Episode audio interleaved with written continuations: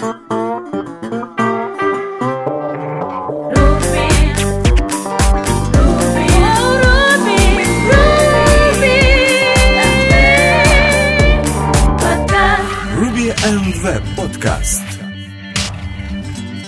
Добрый день, дорогие слушатели! Вы слушаете 47-й выпуск четвертого сезона подкаста RVPod. С вами сегодня только я, Алексей Васильев, поэтому давайте сразу перейдем и рассмотрим, какие интересные новости произошли в мире Ruby и веба за эту неделю.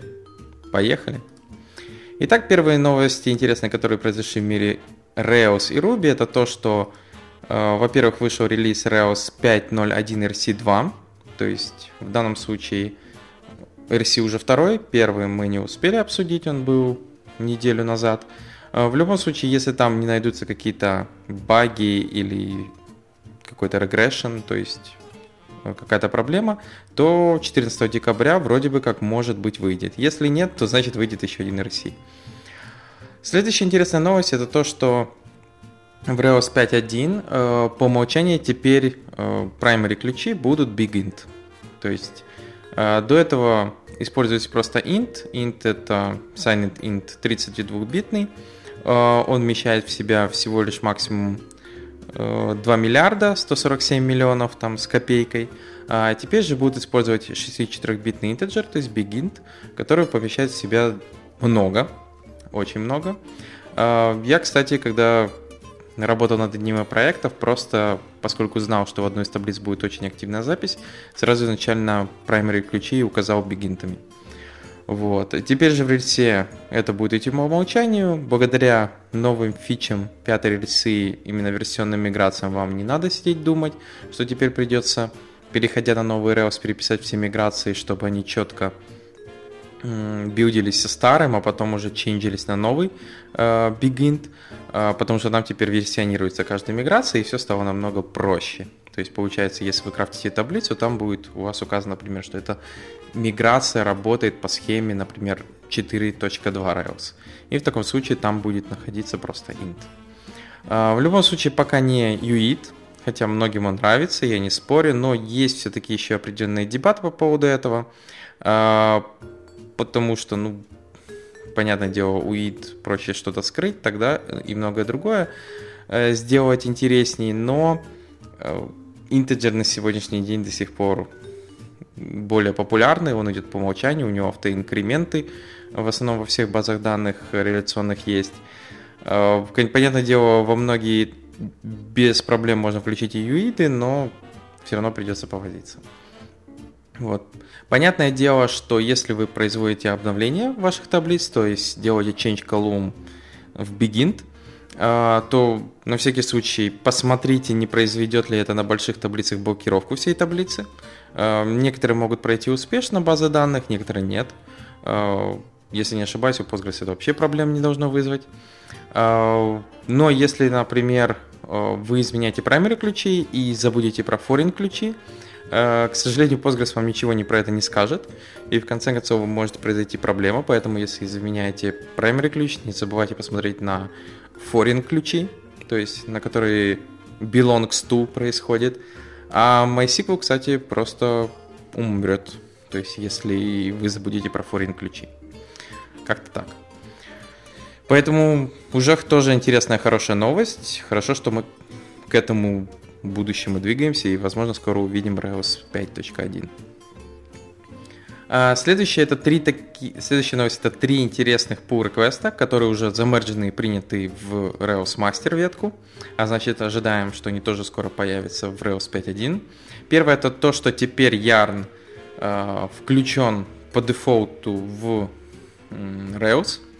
А, Что я имею в виду включен по дефолту, это то, что vendor asset директория пропадает, и теперь, если вам нужны ассеты для вашего, эм, например, э, спрокетса или чего-либо еще, вам не надо вложить в вендор, вы просто их подтягиваете Yarn, потому что, я думаю, любой сейчас пакет есть в NPM. Ну, а Yarn я только за, крутая штука. А, Следующая интересная вещь это то, что в Rails добавили базовую поддержку веб-пака. То есть теперь, если вы генерируете Rails приложение и напишите Rails new название приложения dash dash webpack, то вам добавится конфиг веб-пака и многое другое. То есть, понятное дело, это сейчас только базовая поддержка, э, ничего сверхъестественного не ожидайте.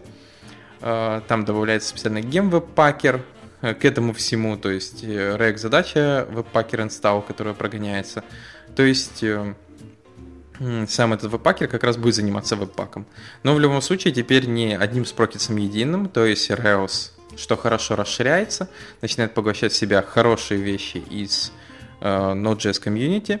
Э, ну и, понятное дело, надо оставаться на плаву, потому что Sprockets, к сожалению, очень сильно не развивается, поэтому хотя бы если не убивать его, то брать другие интересные тоже фишки и расширяться за счет этого. И последняя интересная новость – это то, что jQuery теперь больше не dependency, то есть независимость для рельсы, то есть ее выпилили, то есть теперь получается а, jQuery это не то, что было по умолчанию. Как мы помним прекрасно, сначала было jQuery по умолчанию, а, точнее прототип у Rails, а потом стало jQuery, теперь же его тоже убрали, потому что в основном есть Rails UGS, который, типа, там, я так понимаю, работает вообще уже без jQuery. А, и вообще многие сейчас пишут приложения, которые работают без jQuery. Вспоминаем те же ангуляры, реактовские приложения с каким-нибудь редаксом и чем-то еще. В самом jQuery там уже не используется. Но в любом случае новости интересные. Э, как мы видим, Rails потихоньку больше начинает заниматься какими-то там серверными штуками, ORM, миграциями. И, а то, что хорошо получается, например, у того же Node.js Community, они просто их себе подтягивают и используют. Перейдем к следующим новостям из мира JavaScript. У нас сразу несколько интересных релизов. Первое это то, что заанонсировали TypeScript 2.1. А, в первую очередь добавили async функции, то есть async await теперь из коробки работают. Также Object REST и Spread наконец-то появились. Это, то есть, копирование, мерджинг объектов, все это наконец-то, как обещали в ES 2017 есть. Это proposal, если что. То есть это не стандарт. Uh, Key-off и lookup тайпы появились. Uh, также тут, ну, то есть очень много информации по поводу этой типизации. Uh, partial, read-only, record и пики а, также более упростили импорты, то есть теперь а, TypeScript, он также смотрит, что какого-то пакета, который вы пытаетесь импортить, нету. А, понятное дело, тут сразу рассказывают про проблему, когда вы можете говорить, ну я же установил этот пакет, ну значит вы забыли установить типы этого пакета, который надо будет устанавливать отдельно. Вот. Но в любом случае новость тоже хорошая, что TypeScript развивается, потому что если вы пишете, например, на том же Angular 2, вам как раз TypeScript надо использовать. И как раз следующая новость это то, что вышел Angular 2.3.0. А, в основном они э, задали такую штуку, как Angular Language Service, а, то есть специально для того, чтобы интегрироваться с IDE. Вот. То есть э, для того, чтобы проверять темплейты и многое другое. А, также, наконец-то, можно инхеритаться, то есть от другого компонента, то есть вы можете наследоваться. Э, у вас есть, например, один ангуляровский компонент, до этого надо было писать просто другой, и даже если вы хотели как-то шарить методы, надо было как-то исхищряться, куда-то их в сервис, например, выносить. Теперь же вы можете от него просто наследоваться, может быть, кому-то это не понравится, но вот ООП использовать, пожалуйста, без проблем. Э, также зарелизили новую версию Zone.js, Э, которая заимпровила стек-трейсы. Кстати, да, стек-трейсы были не очень читабельные, точнее, есть не очень читабельные в Angular втором.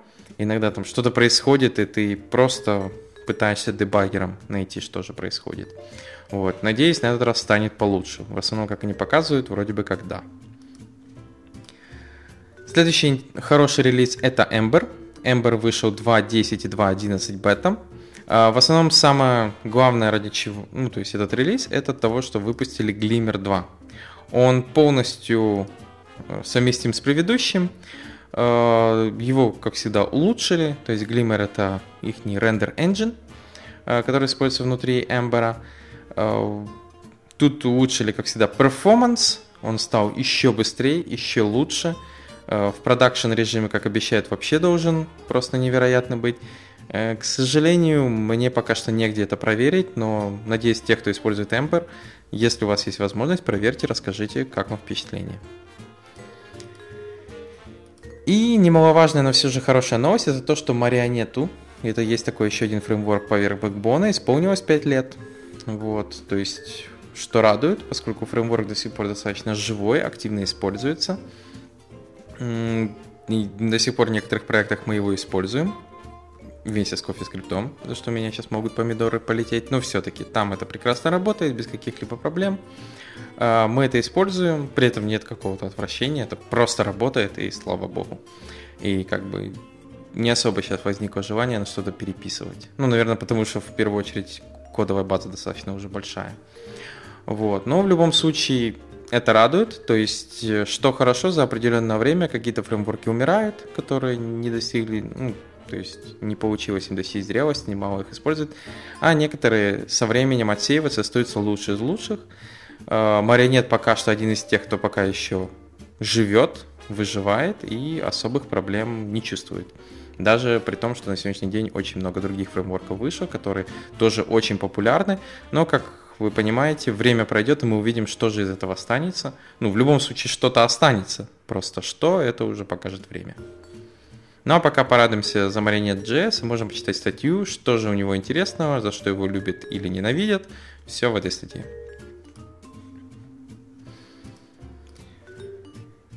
Перейдем к следующим статьям из мира Ruby. Итак, первая статья это что же 9 интересных фич, которые появились в Ruby 2.4, то есть новинок. А первое это то, что float round, он теперь э, поддерживает keyword аргументы, то есть туда можно передать опции, как именно округлять, э, то есть поддерживается э, четная up and down, то есть есть такое. А почему? Потому что по умолчанию как должен работать раунд, он должен округлять до ближайшего четного числа, если почитать спецификацию. Вот. Э, в Ruby 2.4 решили сначала раунд сделать как раз по спецификации, но потом решили не сильно ломать совместимость с предыдущим ну, каким-нибудь кодом. А, поэтому совместимость оставили с прошлым, то есть он типа, округляет до верхнего уровня, то есть, например, 2,5 будет округляться до 3. А если бы мы делали по спецификации, он бы округлялся до 2. Вот. Но получается теперь все равно через keyword аргумент вы можете сказать хочу по спецификации, типа even, half even, и он будет, например, э, там 4,5 округлять до 4. Вот, как-то так. Также э, произошло с float floor, sale, truncate, они тоже начали принимать опциональный аргумент, но в данном случае точность, то есть после запятой, э, что очень хорошо. Э, также добавились такие интересные флаги, как э, chomp flag в IO методах. Э, то есть, как мы помним, если вы работаете с каким-то IO, типа там инпутом, э, и что-то считываете, что угодно, файл, input пользователей, и вам надо постоянно было убирать оттуда uh, slash n, то есть это new, new line character, uh, один из таких. И для этого использовался chomp, но теперь такие методы, они принимают keyword аргумент, который говорит chomp true, который автоматически будет оттуда удалять эти, вот в данном случае, закрыв... slash n символы. А, также pass name empty добавили, то есть uh, dir empty и file empty uh, они как раз добавили. И pass empty это, если кто не знает, pass это класс, который в себе содержит функциональность и директорий, и файлов. Ну и при этом он еще OOP oriented. То есть от него можно отследоваться и что-либо делать. Вот. И pass name теперь тоже поддерживает метод empty со знаком вопроса. Uh, set compare by identity. То есть, как мы знаем, в Ruby есть библиотека set, uh, которая свойство основного сета какое? Это uh, хранить не, работать почти как массив, то есть хранить набор определенных типов. При этом этот набор должен быть уникальный, но при этом она не, сет не гарантирует порядок как массив. То есть, получается, вы в него накидаете как-нибудь, и он вам это как-то отдаст, но он не будет гарантировать, какой-то будет порядок. Но он будет гарантировать, что там будут уникальные элементы. Так вот, э, до версии 2.3 Set сравнивал именно value объектов, то есть значение, какое в них находится, э, ну или быть точнее, hash value. Э, кто не знает просто потому, что у массивов и многое другое, многие удивляются, когда происходит comparison массивов или unique, то в данном случае Ruby для оптимизации проверяет хэш, а не equal или подобную штуку. И в данном случае в Ruby 2.4 теперь получается уникальность объектов. Вы можете сказать, что надо проверять на уровне Object ID. А, что будет еще интересней, потому что, ну, в данном случае, например, если вы используете просто цифру 1, 2, 3, мы знаем, что Object ID у одной и той же цифры, цифры всегда один и тот же. Он четко по формуле там работает. Вот. В то время, если вы там будете генерировать каждый раз новую строку, э, то каждая строка будет иметь свой Object ID, они будут в данном случае похожи, то есть идентичны, но Object ID у них будет разный, а значит C сможет их хранить. Э, зачем это, не знаю, но может пригодиться. Вот. Также появились такие штуки, как refinements, которые работают в kernel send, basic object send, symbol to proc. Э, hash transform values появился. Э, то есть похож на ArrayMap, данный метод. Вот, позволяет вам трансформировать, э, например, ключи, точнее значения по ключам хэша, то есть что-то с ними сделать. Вот. Kernel Clone теперь позволяет, получает, у него есть опциональный keyword аргумент для того, чтобы как именно клонировать объект. Вот. И многое другое. Тут еще по поводу тредов, report on exception, ARB проимпровили. В основном очень хорошая статья, почитайте. Я думаю, многих интересует, какой же будет Ruby 2.4. А также еще одна статья по Ruby 2.4. Это про то, что достаточно хорошо проимпровили производительность по сравнению с 2.3.3, который не так давно вышел. А в основном автор HexaPDF, который занимается тем, что разрабатывает гем, который занимается парсингом и созданием PDF-ок, а, который написан на чистом Ruby. И в данном случае он провел свой бенчмаркинг, он прогнал одни и те же тесты файлики на Ruby 2.3.3 и Ruby 2.4. И как показал его ну, вот эта вся проверка, что Ruby 2.4 приблизительно на 9% быстрее, чем 2.3.3. Меня это только радует, буду обновляться. Ну, осталось только дождаться релиза. Автор тоже это более-менее рад, что получается, кроме того, что увеличилась скорость, еще потребление памяти уменьшилось приблизительно на 10%. Следующая интересная новость называется Performance and Stability in Capybara Tests. То есть автор рассказывает про такие проблемы, как э, непонятное поведение внутри интеграционных тестов, тайминг, э, когда тайм-ауты происходят внутри Capybara тестов, когда она не может найти какой-то элемент страницы, э, когда постоянно происходит непонятный дебаг, надо постоянно какие-то слипы делать, Phantom.js, Dead Client Exception происходят. Э, все это автору надоело, поэтому он сделал такой специальный гем, называется э, Intelligent Capybara, который основная идея получается скомбинировать лучшие практики, которые он использовал в тестах во всех своих проектах, э, чтобы, получается, сделать более стабильный environment, то есть более сделать лучше тест stability. А, в основном он рассказывает про то, какие вещи там используются, про то, что он правильно делает set and tear down correct правильно, а, warm-up это получается прогрева, прогревает, если верно, asset кэш, то есть он его сразу подготавливает, а потом уже начинаются тесты. Э, Ждет, пока, например, все Ajax реквесты завершатся. Они, как это часто бывает, э, мы там дошли до какой-то страницы, что-то нажали и побежали к следующему тесту, а эти запросы еще где-то там летят. То есть дожидаемся тесты, пока завершатся, убираем определенные там вещи, которые происходят. Э, также он рассказывает, как он улучшал перформанс, э, убирал внешние ресурсы, то есть если какие-то внешние ресурсы тянутся, он сразу, ну, то есть происходит ошибка, где он показывает, вот вы эти ресурсы должны как-то замокать. Э, понятно, don't repeat yourself, не пере не используя sleep, то есть все должно прекрасно работать без каких-либо проблем, но в основном хорошая мысль, например, с теми же когда мы разрабатывали как раз один из проектов, но, к сожалению, с Capybara не было проблем, или к счастью, но мы использовали тот же Nightwatch. Э, первая проблема, с которой мы долго мучились и не знали, что делать, это то, что fetch, то есть тот самый fetch стандарт, который уже в некоторых браузерах есть, некоторых еще нету, в том же Phantom.js, э, его приходилось, э, его нельзя остановить. у него нет опции ни тайм-аут, ни опции типа аборт или терминейт, пожалуйста, стоп. То есть это такая штука, вот, она хорошая, потому что э, ты ее запустил, ты ей сказал вот на этот URL, сделай такой-то запрос с такими-то данными, и она как промисом потом тебе что-то вернет или не вернет. А, кстати, хочу заметить при этом, она даже если 404, это будет promise от then, то есть все равно success, потому что она в любом случае ожидает, ну, я ж... Ответ был возвращен, то, что он 500 или 400 ее уже как бы не сильно волнует. Вот, или, то есть в данном случае это ваша проблема, проверять, окей, не окей этот response дальше. Но в любом случае, ну, 400 точно. То есть 500 я не помню, но 400 с копейк, ну, 4xx, она будет воспринимать как окей. Запрос вернулся, а дальше ты сам обрабатывай. Вот. И поэтому это была проблема, потому что если на какой-то странице, в которую мы переходим в тестах, мы нажимаем какие-то кнопки, происходят вот эти фейдж-запросы, а, мы как бы тест завершили, проверили, что что требуется произошло, и решили перейти к следующему, то, к сожалению, эти запросы еще куда-то летят. А, это как бы, я думаю, многие, может, стыкались с подобной вещью. В это время, например, база данных начинает чиститься. И летит этот запрос за каким-то там записью, та зап... бэкэнд говорит, да нету этой уже записи, ее вроде бы как почистили, а и тот начинает, вот, все, я должен упасть, тест падает, э, потому что записи нету. То есть одна из таких подобных вещей.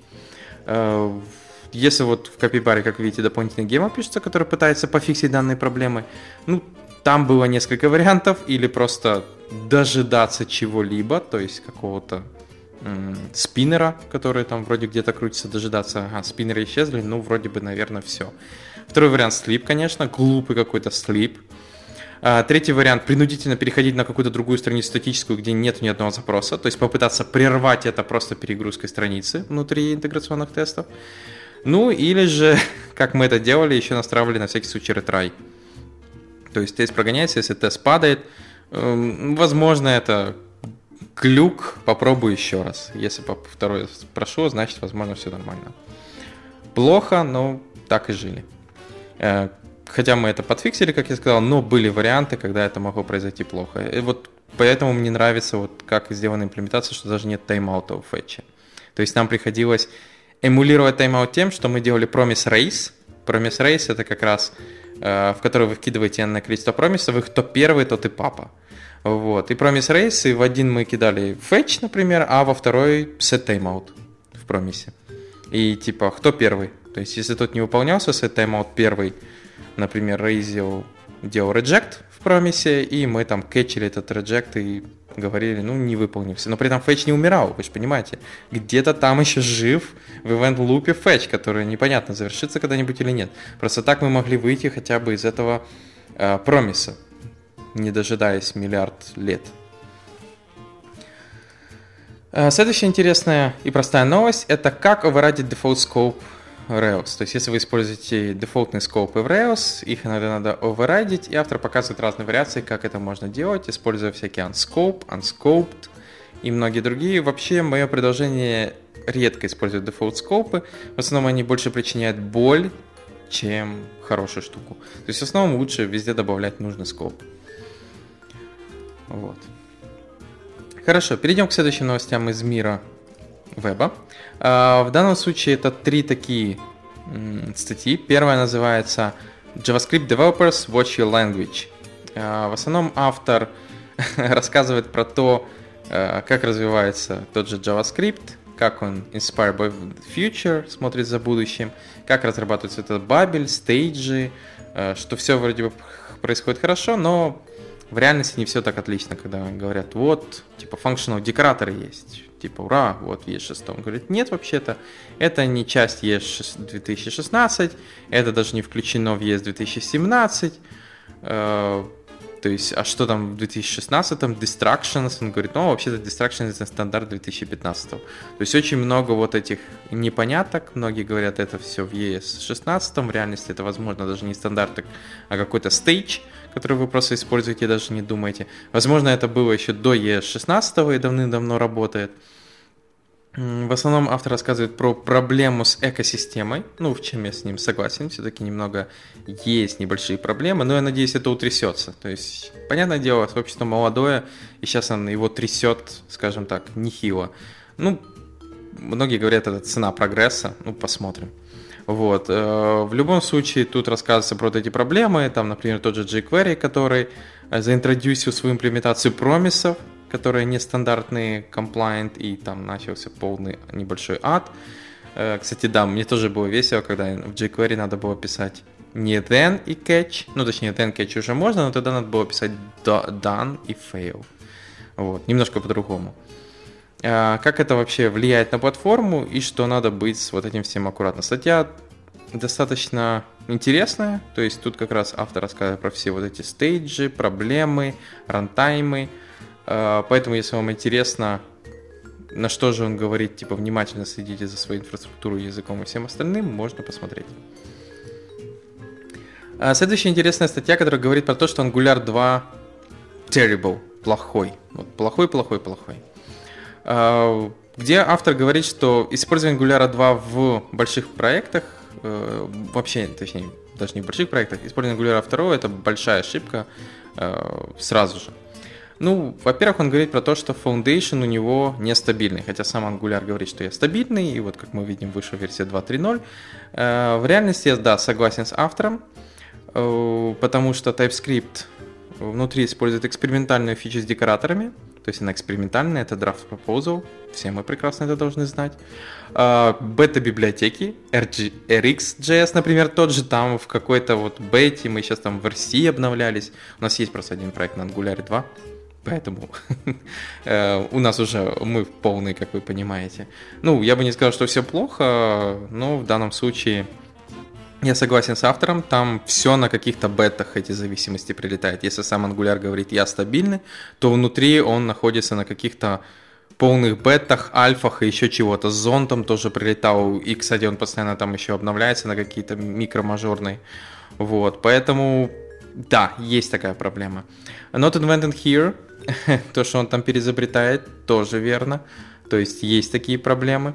Uh, у него вообще разная async парадигма, они вот пытаются просунуть вот этот RxJS, типа что RxJS это крутая штука, observable, и uh, надо вот HTTP запросы делать через это.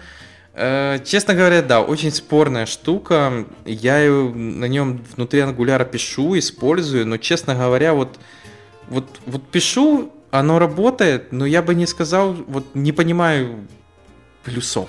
Я мог бы это и промисом написать. Там даже есть внутри системы, которая конвертирует тот же observable в промис или что, или назад, типа промис в observable. Но просто, когда я вижу вот эту штуку RX, который говорит вот стримы, это круто, используйте везде стримы, я понимаю, да, стримы удобно там по каким-то итерациям, еще чему-то бегать, но Делать, например, те же самые HTTP запросы, ну, нет, я бы, ну, то есть это не то, что вот надо только через стримы делать. Мне и промисом нормально делать HTTP запрос. Но в основном он говорит, что вот RxJS это круто, хотя и можно этот же observable конвертировать в промис. Uh, premature abstraction. Uh, ну да, есть тоже определенные проблемы что он пытается реплейсить дом на свой типа mutation HTML. HTML minus, э, то, что, опять же, поскольку это почти тот же, как Angular 1, то, что мне не нравилось, это вот это директивы внутри HTML. Я понимаю, что без этого он как-то жить не сможет, но, ну, как вам сказать, э, это не JSX, это вот дом, в который инжектятся вот подобные конструкции. Я бы не сказал, что мне это нравится, и, понятное дело, пишу, использую, знаете, как с водкой. То есть, типа, я ее пью, но сказать, что она мне нравится, нет. Иначе бы вы подумали, что со мной что-то не так. Вот. Но в любом случае, да, писать можно, ну просто иногда тут в реальности автор, да, приводит некоторые темплейты просто из-за вот этой всей штуки распухают просто до невероятной вещи, когда надо пробрасывать килограмм каких-то опций, думать про binding, или, возможно, вам надо double binding в обе стороны, или только в одну сторону. С мусташ темплейтами было проще. Ну и есть проще. Хотя, да, они не такие крутые. А, Тут еще также рассказывается про плохой перформанс и распухание. Да, не спорю, есть такая штука.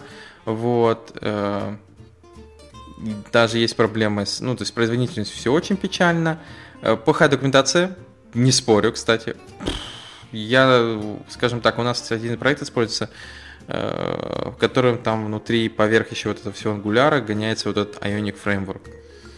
И, скажем так, э, что плохо с самой документацией, это когда там надо банальную какую-то вещь, там, например, те же тесты прикрутить, вы начинаете бороться с, именно с тремя штуками. То есть есть картова, которая под низом, поверх этой кардовы Angular второй со своей билд-системой, со всем остальным, и поверх этого еще и Ionic э, со своей билд-системой и со своими директивами, которые написаны на Angular 2. И ты начинаешь с этим всем бороться, пытаться как-то ты с вот этой всей каруселью разогнаться, куда-то полететь. А как это еще часто бывает, э, если есть какая-то документация минимальная, то она там написана, вот, если взять веб-пак, это и это. Только вот три штуки есть эта документация. Ну, как это в JavaScript комьюнити? Есть миллион выборов, три каких-то там документации по каким-то трем вариант, вариациям, но, понятное дело, нету по всем возможным вариациям, вот сборкам. То есть, например, вам нужен роллап вместе с кармой и жасмином. И все. И вы начинаете изобретать свое, потому что, к сожалению, почти никто этим не занимается. А, хотя вроде бы по умолчанию у вас проект на этом и работает. Вот. И то же самое, там, например, ты, оказывается, узнаешь, что в продакшн режиме, когда собирается Angular, он использует другой вариант, ну, то есть time in э, hate compilation, точнее, там, другой используется тип компиляции, NGC, вот, и вы узнаете, что, оказывается, если у вас использовались, например, через другой сборщик, который тоже использует внутри, называется Rollup, э, используются альясы для импортов, то NGC эти альясы не знает, он не в курсе про них, и он начинает падать. И тогда вы начинаете еще мучиться с NGC, чтобы ему объяснить, как работать с этими альясами. Вот тут вот из этой вот всей инфраструктурной штуки, да, начинается полная битва, как это все помирить, подружить, а еще и особо, когда по этому документации вообще нету. И все об этом не заморачиваются, самое интересное. То есть банальная штука, давай добавим сюда тесты, и оказывается ты как будто первопроходец. Потому что все, я так понял, в фигах-фигах и в продакшн. Вот, поэтому, да, не спорю, Angular есть свои определенные минусы. Э, вообще согласен с автором, но при этом пишу. Ну, то есть он используется, у него нет ничего плохого. В некоторых э, местах он даже, мне кажется, лучше смотрится, чем стек React с э, Redux, например. Э, потому что, например, меньше вот этой э, штуки, когда там вам надо э, экшен, который идет в диспатчер, который потом летит в стор, а стор еще обязательно, а стейт должен быть иммутабельный, ну и начинается, начинается, начинается. Тут все просто компонент, компонент, компонент, накидал компонентов, these внутри функции сразу автоматически пробрасываются, а, ну то есть их можно использовать в этих темплейтах. CSS тоже работают, типа у каждого компонента сразу свой, все это в сборщике работает, TypeScript, кстати, вот, достаточно интересно тоже хорошая штука. Вот. Ну, минусы, вот, перед вами статья, если захотите почитать. Следующая интересная статья это Custom Elements that works anywhere. А, в Safari Tech Preview 17 тоже добавили теперь такую штуку, как Custom Elements. Custom Elements это штука, которая работает из коробки у браузеров, которая позволяет вам дефинить ваши элементы. То есть вы просто экстендитесь от HTML element класса, создаете какой-нибудь свой кастом меню и добавляете туда именно статические или просто методы, атрибуты, callback, и это будет работать как нативный элемент браузера. Ну, как нативный элемент браузера. То есть это тот же самый подход, если вы используете RGX в React, компонентный подход, э, полимер, э, что там еще у нас, X-теги, тот же Angular, который внутри своей теги, то есть Angular 2. То есть все это очень похоже. Но если это все библиотеки, то эта штука нативная. То есть она работает в браузере именно с его пишкой. То есть вы можете создавать ваш кастомный чимбокс, наследоваться от инпута или еще чего-то.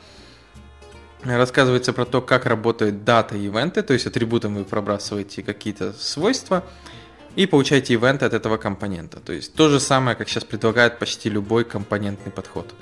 Э, штука достаточно интересная. Автор сравнивает, как это работает в Angular 2 и как это работает через кастом элементы.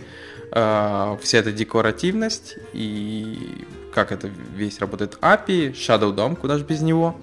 Крутая штука, жалко, не везде работает. Вот. Но в любом случае, если вам интересно, посмотрите, достаточно хорошая статья.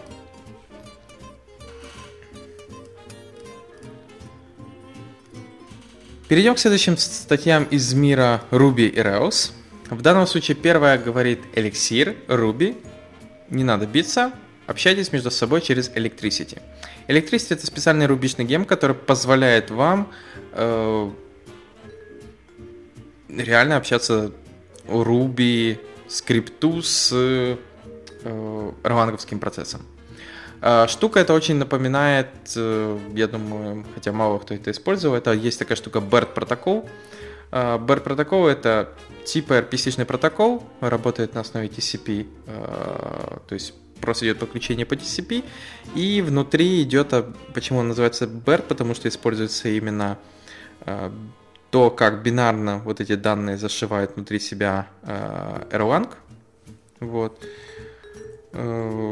Э, и мы вот, я помню, в одном из проектов это использовали. То есть у нас эрланговская штука общалась эм, с рубишным кодом.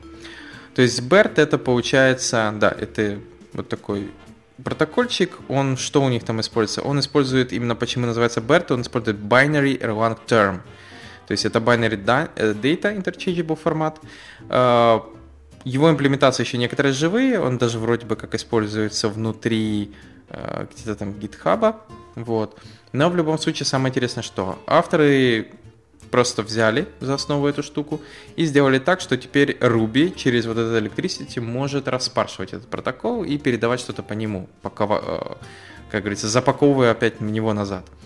И что они сделали? Вот вы подключаете этот гем, пишете определенный там receive вызов такой-то двух переменных, делаете что-то с этими переменными и возвращаете это назад. И в данном случае потом используйте специальную штуку, которая называется Ruby Echo, а, которая, получается, вызывает ваш скрипт. В реальности что она делает? Она спаунит отдельный процесс, а, который будет выполнять Ruby с вот этим скриптом. И в данном случае, ну там, вы описываете команду, которая будет вот это Ruby Echo брать и выполнять этот Ruby. И будет в данном случае как раз вызывать вашу команду, то есть спаунить, вызывать команду и получать из Ruby ответ. То есть это такое общение типа вызови скрипт, получи из аутпута этого скрипта значение. Немного отличается от того, что есть BERT, но похоже, как я сказал, потому что тоже используется как раз вот этот э, протокол. Вот, поэтому, если вам интересно объединить или использовать, вот у вас есть проект, а вы хотите туда Erlang, эликсира, сейчас это популярно, почему бы нет, э, и даже у вас просто to-do лист, э, why not?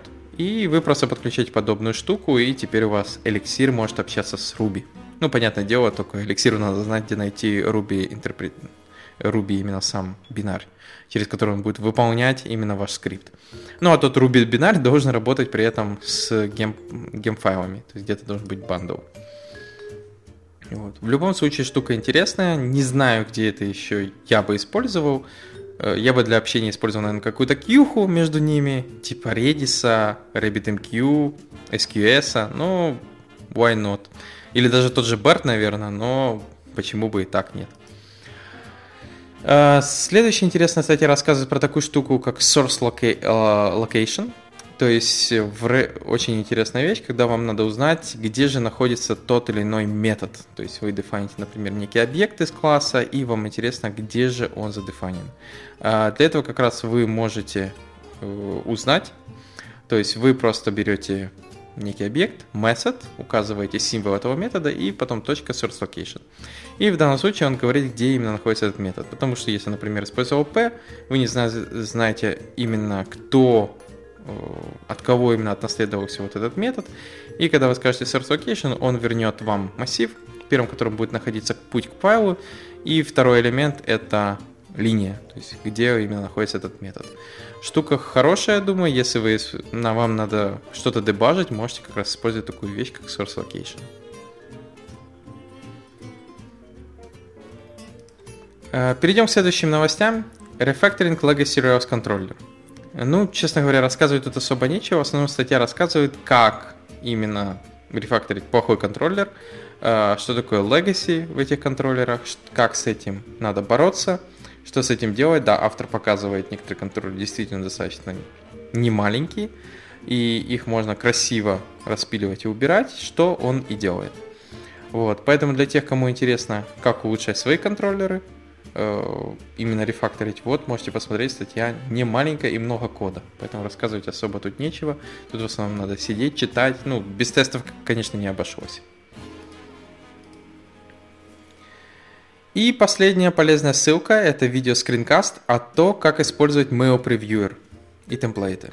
То есть в Rails, как мы знаем, не помню с какой версии, есть такая штука, как Mail Previewer. Это означает, что вы можете посмотреть, не отсылая письмо, как оно выглядит.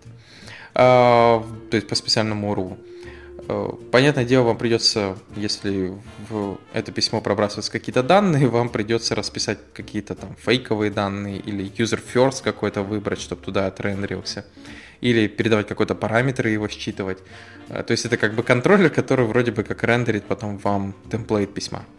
Вот. Автор как раз рассказывает, что такое Action Mailer Preview, э, как он работает, и также как использовать Zoop Foundation для e-mail. То есть есть такая у них штука, Ink называется фреймворк. Очень крутая вещь. Если вы не использовали, не видели, посмотрите. Ну, вообще, Foundation по себе прикольная штука. Но у них вот именно то, что мне нравится, у них есть этот Ink, это специальный template engine для e-mail, чтобы они смотрелись почти везде одинаково, во всех возможных e-mail клиентах. Там есть основные шаблоны, темплейты, как это все верстается. Понятное дело, что там ужас, там, таблицами или чем-то еще, или минимально дивами. Но зато вы точно будете уверены, что э, письмо не будет где-нибудь разорвано в клочья в каком-нибудь Gmail. А, поэтому посмотрите очень хорошее видео. Следующее перейдем к новостям из мира JavaScript сразу по интересным библиотекам, которые вот мы нашли в данном случае.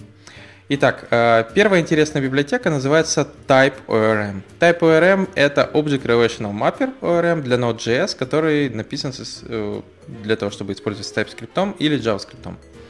А, то есть, понятное дело, работает только на бэкэнде Node.js, но в любом случае есть Create Connection, работает с такими базами данных, как Postgres, MySQL, MariaDB, SQLite, Microsoft SQL Server, Oracle и даже WebSQL.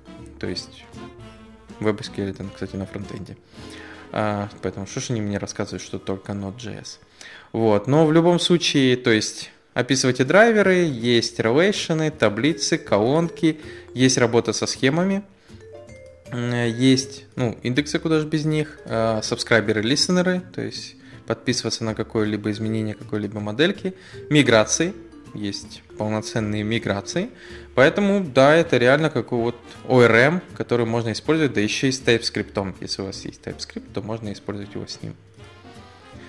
Вторая библиотека тоже хорошо называется NG2D3, то есть по названию это Angular 2 D3 Chart Framework, то есть если вам надо э, нарисовать какие-то чарты, и вы используете у вас неожиданно Angular 2, и, понятное дело, D3 на сегодняшний день почти стандарт э, по поводу визуализации информации, то есть чарты или что-либо еще, то посмотрите, вот как раз есть готовая интеграция, называется NG2D3 которая позволяет вам рисовать разные типы чартов, разными темами.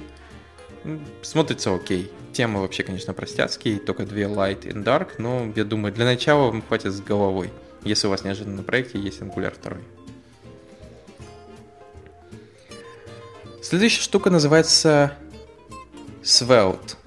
Надеюсь, я правильно прочитал, или Svelte, эм, что-то типа того. Э, это в данном случае я бы это назвал еще одним фреймворком, а, то есть э, попытка скрестить что-то типа Vue.js и React, наверное. Вот. То есть тоже попытки в этом можете писать. Темплейт есть, query selector, дата парадигма, э, подключение, как это все работает. Ну, вот реально Vue.js очень-очень сильно напоминает. Тоже есть свои компоненты, observable, теги, то есть компонентный подход, куда же без него сегодня. Что-нибудь вам сказать про него, честно, не могу. Просто вот еще один фреймворк. А, насколько хорош, не знаю, нет. Э, вот на сегодняшний день я только знаю, что Vue.js очень сильно набирает обороты. Как мы видим, его уже даже начинает потихоньку типа брать как за основу. Ну, не за основу, а типа вот это как Vue.js, но еще лучше. Что говорит о том, что на Vue.js тоже, я думаю, стоит активно присматриваться, думать, может быть, стоит, не стоит. Следующая полезная библиотека, но в основном, если вы что-то делаете для мобильных устройств, называется Put to Refresh. Чтобы название понятно, она используется для того, чтобы создать эффект, когда вы тянете вниз, отпускаете и э, должна зарефрешиться какая-нибудь лента. В основном такие штуки использовал там Facebook, Twitter особенно активно. То есть, когда вы тянете э, вниз, вверх идет рефр... типа спиннер, и потом вы получаете обновленную ленту.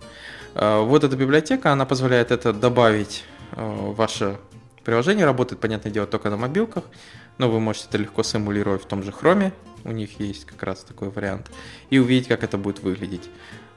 Работает просто, без каких-либо dependency, кастомизируется тоже легко, все нужные штуки есть, поэтому смотрите, пробуйте. Ну и напоследок, э, библиотека, которая называется Styletron. Это High Performance JavaScript стили. Uh, Starletron это, так понял, Universal CSS в JS Engine, который специально для того, чтобы сделать CSS еще более high performant. То есть тут, я так понял, используется оптимизация на сервер-сайт рендеринге, э, используется система Critical CSS, которая типа вбрасывается вверх в, в head элемент. Э, то есть остальные подгружаются позже. На, на, на Media Query поддерживается, то есть динамические клиент-сайды, э, можно с помощью него рендерить. Ну, то есть это похоже на вариацию, когда сейчас многим нравится, э, можно писать CSS инлайново, вот используя типа CSS модуль или что-либо еще, то есть когда CSS именно инлайнится. Многим почему-то это нравится, э, хотя и с этим есть проблемы, например, фокус, hover, Query, понятное дело, иногда неполноценные или как-то там с этим работают. Before, after псевдоэлементы вообще можно иногда забыть про это, приходится просто еще один спан вставить, чтобы это как-то сделать. А, ну, многие говорят, зато это круто, я могу шарить стили между React Native и React, например. Возможно. Честно говоря, у меня, когда писали React Native, не возникло почему-то желания расшарить стили React Native с обыкновенным веб-приложением. Вот, поэтому, если вам интересно, посмотрите на старый трон, который пытается, получается, улучшить и расшарить CSS в JS. То есть у нас есть JSX, теперь давайте докинем еще Styletron, и теперь у нас еще вообще будет High Performance CSS. Вот и все новости на сегодня. То есть у меня они кончились, но в любом случае спасибо, что слушаете нас, подписывайтесь. А, также такая интересная Новость это то, что в, во Львове пройдет четвертый эликсир метап. Нас попросили на анонсить, он будет 17 декабря. А, поэтому для тех, кому интересно, заходите, смотрите. Это, к сожалению, во Львове в это время меня не будет, но все равно новость хорошая. Эликсир метапы, почему бы нет. А, но в любом случае, подписывайтесь на нас, пишите комментарии и услышите нас на следующей неделе. Пока.